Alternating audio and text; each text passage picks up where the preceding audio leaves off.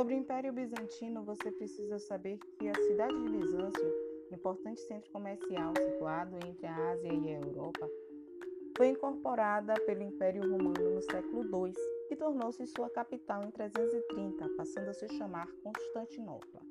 O Império Romano foi dividido em duas porções no final do século IV. Enquanto a porção ocidental vivia um processo de desintegração, na porção oriental desenvolvia-se a civilização que ficaria conhecida como bizantina. O território dominado pelos bizantinos, o Império Bizantino, sobreviveu até o século XV, quando Constantinopla foi tomada pelos turcos otomanos. Os bizantinos falavam predominantemente o grego e sua cultura tinha muitos elementos herdados dos romanos, como o cristianismo, mas eles receberam também a influência de povos orientais, como os persas. Constituíram assim uma cultura peculiar e mesmo o cristianismo que praticavam adquiriu características próprias, afastando-se do ocidental. As diferenças entre o cristianismo ocidental e o oriental levaram ao, chamado Cisma do Oriente, que dividiu a igreja em duas: a Igreja Cristã Ortodoxa, com sede em Constantinopla, e a Igreja, e a igreja Católica Apostólica Romana, com sede em Roma.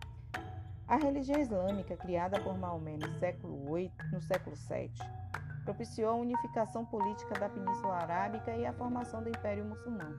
A Égera significa a fuga de Maomé para Yatreb, Medina, e essa data passou a significar o início do calendário muçulmano.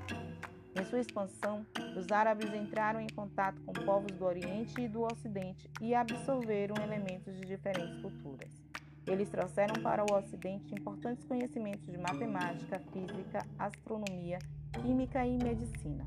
Foram responsáveis também pela preservação do legado eh, greco-romano, tendo traduzido obras de filósofos como Platão e Aristóteles.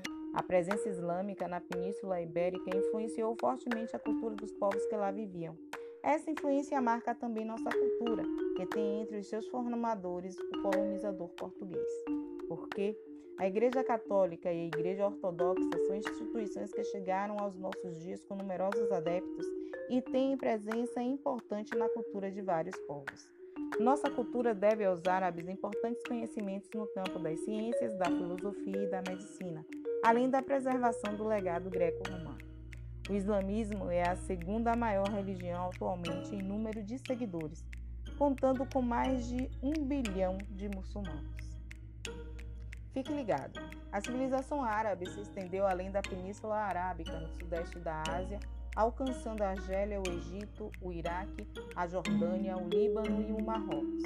Embora a maioria dos árabes siga a religião islâmica, existem também árabes cristãos e de outras religiões.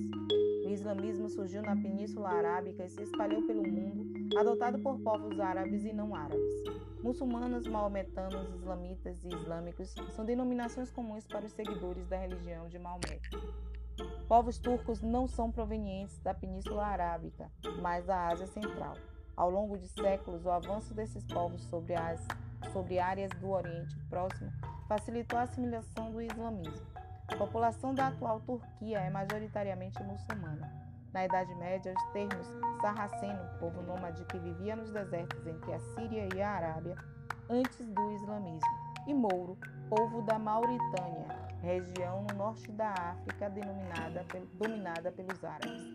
Foram usados pelos cristãos europeus para designar de forma pejorativa os povos muçulmanos do Oriente, da África e da Espanha.